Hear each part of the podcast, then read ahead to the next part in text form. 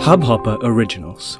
To start your podcast for free, log on to studio.hubhopper.com.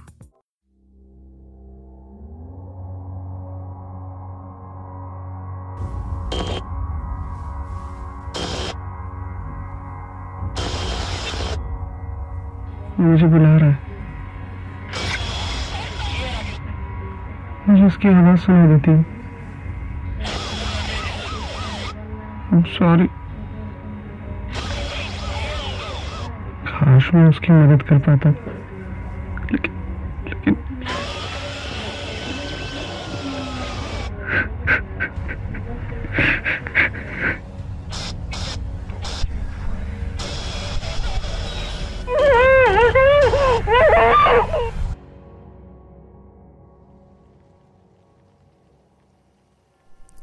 ये इंसानियत किस चिड़िया का नाम है? कहाँ रहती है? और खाती क्या है? अच्छा ये किसी के सिर पे तो नहीं हकती? इंसानियत किसी चिड़िया का नाम नहीं है। इसे कायम रखना बहुत मुश्किल है। इसके चक्कर में जान भी जा सकती है। मानो, चुटकियों में। और बेवजह भी। नहीं समझ में आ रहा ना? तो चलो शुरू करते हैं।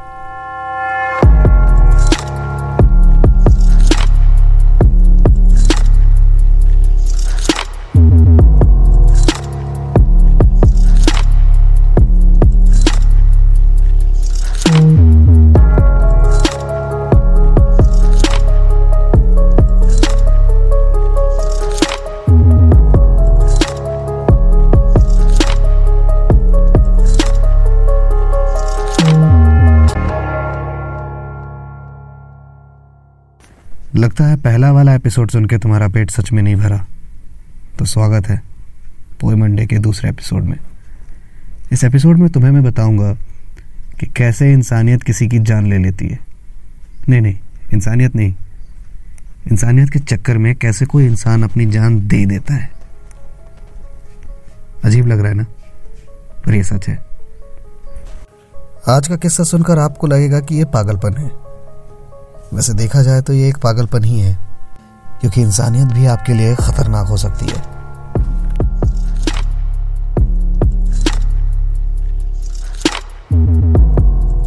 किस्सा महाराष्ट्र के नागपुर की है और बेहद ही चौंका देने वाली है। एक 19 साल का सौरभ नागपुरकर, जिसकी आँखों में सुनहरे भविष्य और बेहतरीन ज़िंदगी के सपने हैं, जैसे सबके होते हैं। वो अच्छा करियर बनाने के लिए प्रियदर्शिनी भगवती कॉलेज में इंजीनियरिंग में एडमिशन लेता है और अपनी मेहनत से पढ़ाई करता है।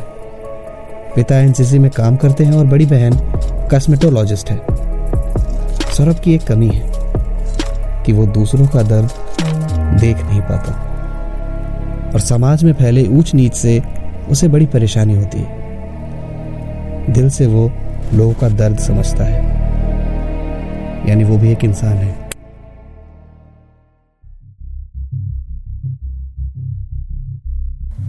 सितंबर में उमरेर रोड पर। सौरभ एक दुर्घटना में एक छोटे से बच्चे को दम तोड़ते देखता है। बच्चे की यह मौत उसके दिल में गहरा सदमा छोड़ जाती है। और उसे लगता है कि वो उसे बचाने के लिए कुछ नहीं कर पाया। अभी वो इस सदमे से बाहर निकल ही पाया था कि तभी उसी जगह पर एक महिला का भी एक्सीडेंट हो जाता है। ये घटना सौरभ को विचलित कर देती है। बच्चे का चेहरा उसके आँखों के सामने घूमता है और वो बार बार उसे बुलाता है। कुछ ही दिन गुजरे थे कि सौरभ का भी ठीक उसी जगह एक्सीडेंट हो जाता है। अब तो सौरभ को पक्का यकीन हो जाता है कि इस जगह और बच्चे से उसका कोई ना कोई तो कनेक्शन है। सौरभ बार बार उस बच्चे की आती आवाज़ और चेहरे को लेकर बहुत परेशान हो जाता है। वो अपनी बड़ी बहन का दुपट्टा लेकर बेडरूम में फांसी लगा लेता है और ज़िंदगी को अलविदा कह देता है। खुदकुशी से पहले वो अपनी दादी माँ के नोट पैड पर मराठी में दो पन्नों का सुसाइड नोट लिखता है और इसे अपनी जीन्स की जेब में रख लेता है। इस सुसाइड नोट में वो कई बार लिखता है कि बच्चे की आत्मा उसे बुला रही है। उसकी चीख बार बार उसे सुनाई देती है और वो मंजर उसकी आँखों के सामने घूमता रहता है। चलिए सुनते हैं कि सौरभ ने अपने सुसाइड नोट पे क्या लिखा था। मेरी आँखों के सामने आज भी वो मंजर घूमता है। वो छोटा बच्चा था। उसकी इतनी जल्दी मौत नहीं होनी चाहिए थी। बेचारा मासूम मेरी आँखों के सामने एक्सीडेंट में अपनी जान गवा बैठा। वो घटना मुझे भूले नहीं भूलती है। कुछ तो है कि बाद में भी मेरा वहीं पर एक्सीडेंट हो गया। उसकी आत्मा रोज मुझे बुलाती है। और उसकी बचाओ बचाओ की आवाज़ मेरे कानों में हर वक्त गूंजती है। बचा कर भी उसका कहा नहीं डाल सकता। इसलिए जा रहा हूँ। मम्मी पापा मुझे प्लीज़ माफ़ कर दीजिएगा। दीदी, आप बहुत अच्छी हैं। प्लीज़ आप पापा मम्मी का ध्यान रखिएगा। सॉरी सौरभ दिल से मासूम है और वो लोगों की मदद भी करना चाहता है।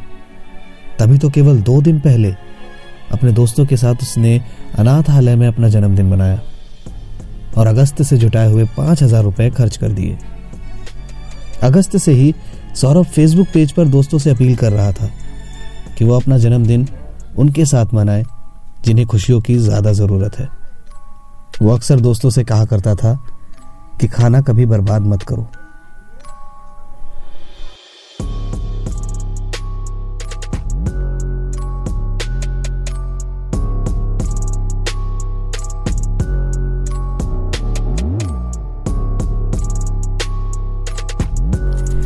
सौरभ के बारे में सौरभ के पड़ोसी क्या कहते हैं? आइए सुनते हैं। सौरभ को हमने कभी टेंशन में देखा नहीं। वो बहुत सौम्य लड़का था। कभी किसी से कोई झगड़ा भी नहीं हुआ उसका कभी कुछ नहीं। सिर्फ़ पढ़ाई पढ़ाई और सिर्फ़ पढ़ाई में वो अग्रसर था और हर एक्टिविटी में रहता था वो। मौत के बाद पुलिस वालों का क्या कहना है? चलिए ये भी सुन लेते हैं। वो सुसाइड नोट में उसने ये लिखा था कि उस दो महीने पहले उसने एक छोटे बच्चे का एक्सीडेंट दिखा था। और वो एक्सीडेंट उसमें उसके, वो छोटे बच्चे की उसने जगह पे मौत देखी थी।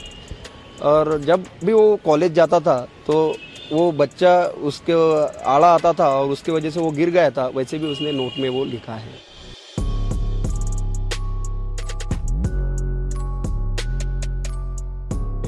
वो बहुत डरा हुआ था इसलिए वो उसके बहन को बोल रहा था कि मैं आ, आ, मम्मी के साथ सोता हूँ।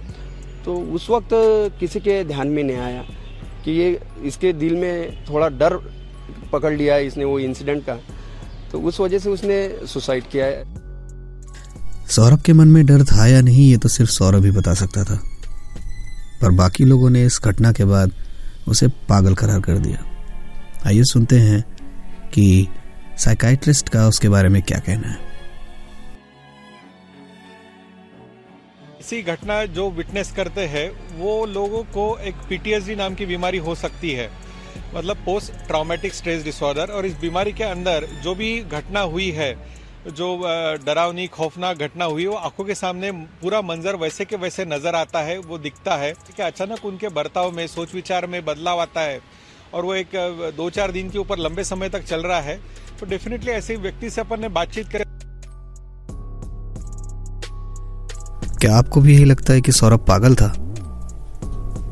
जो भी हो। सौरभ एक अच्छा इंसान था। उसका दिल बहुत बड़ा था। इसलिए वो सबकी मदद करना चाहता था। आज वो इस दुनिया में नहीं है। इसका मतलब एक इंसान इस दुनिया से कम हो गया। मेरी आपसे यही उम्मीद रहेगी कि आप भी अपना जन्मदिन, उनके साथ मनाएँ जिन्हें खुशियों की ज़्यादा ज़रूरत है। और खाना कभी बर्बाद ना करें। क्योंकि सौरभ की आखिरी इच्छा यही थी। और हाँ हमेशा दूसरों की मदद करें। मदद करने में कभी पीछे ना हटे। क्या पता अगला नंबर आपका हो।